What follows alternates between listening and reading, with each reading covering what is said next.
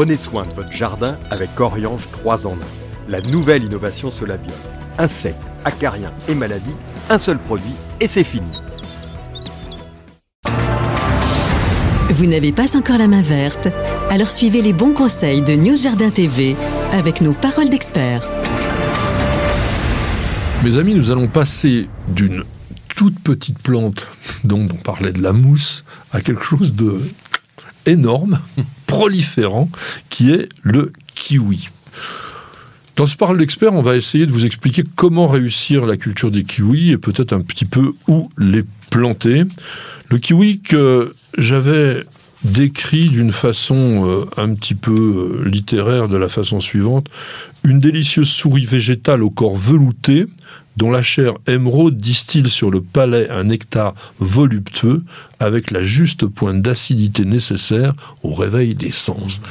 Le kiwi, c'est un fruit de plus en plus consommé et qui est vraiment super.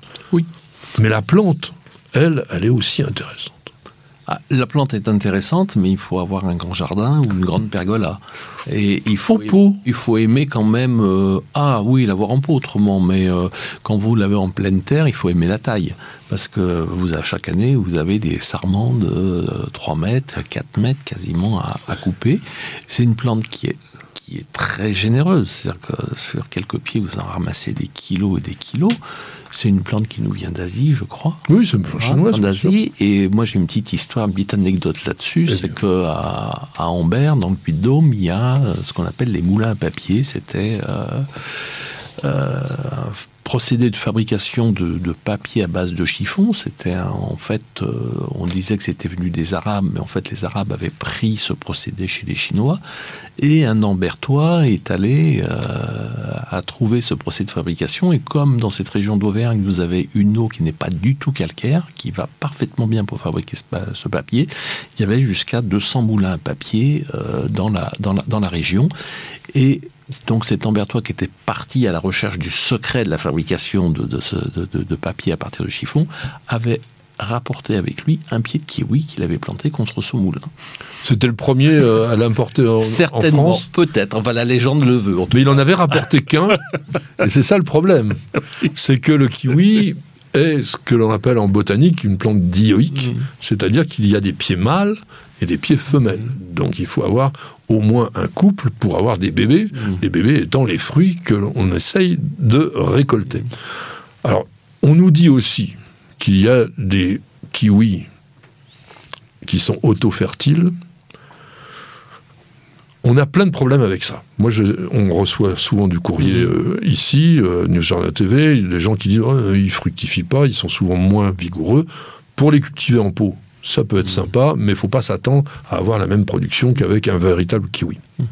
La difficulté avec le kiwi, hormis le fait d'avoir, en général, on met un mâle pour cinq femelles, jusqu'à sept, ça peut fonctionner. Mais c'est surtout que la pollinisation elle est compliquée. Pourquoi la pollinisation est compliquée?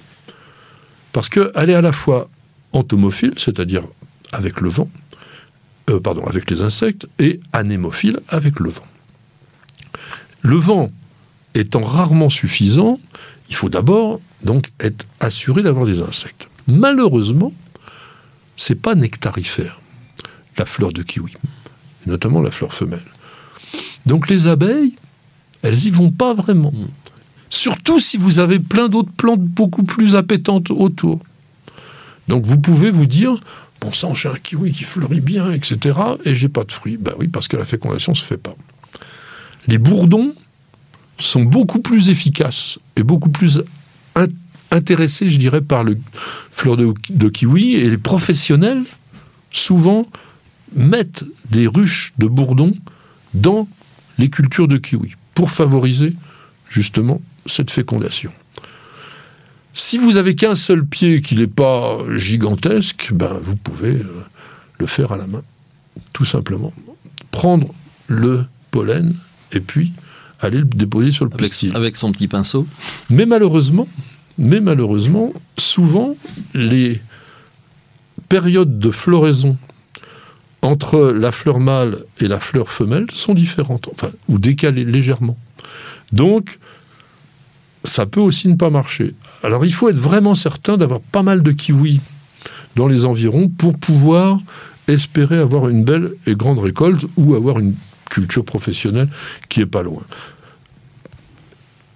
Et parce qu'il faut aussi beaucoup de pollen pour féconder les 40 stigmates qu'il y a sur une fleur de kiwi. Regardez bien une fleur femelle de kiwi, vous allez voir, il y a plein, plein, plein, plein, plein de pistils comme ça. Et donc, il faut beaucoup de grains. On dit environ 3000 grains de pollen par fleur pour obtenir une fécondation. Alors, vous n'allez pas les, les compter, bien entendu, mais voilà, c'est un peu compliqué. Au niveau de la culture, c'est relativement frileux. Oui, on disait que c'était frileux. Non, mais parce qu'il faut de la chaleur pour que les fruits arrivent aussi à maturité. Ah oui, je pensais que c'est relativement rustique finalement. Euh, oui, oui, ça gèle pas comme ça. Voilà, c'est relativement, relativement rustique. Et c'est vrai qu'il vaut. Si on a une balle à la saison, on aura une belle récolte. Voilà. Il faut. c'est bien maintenant, de plus en plus, on a un peu ça. Donc avec cet été qui languit et puis qui nous permet d'arriver à avoir ces floraisons et surtout ces fructifications.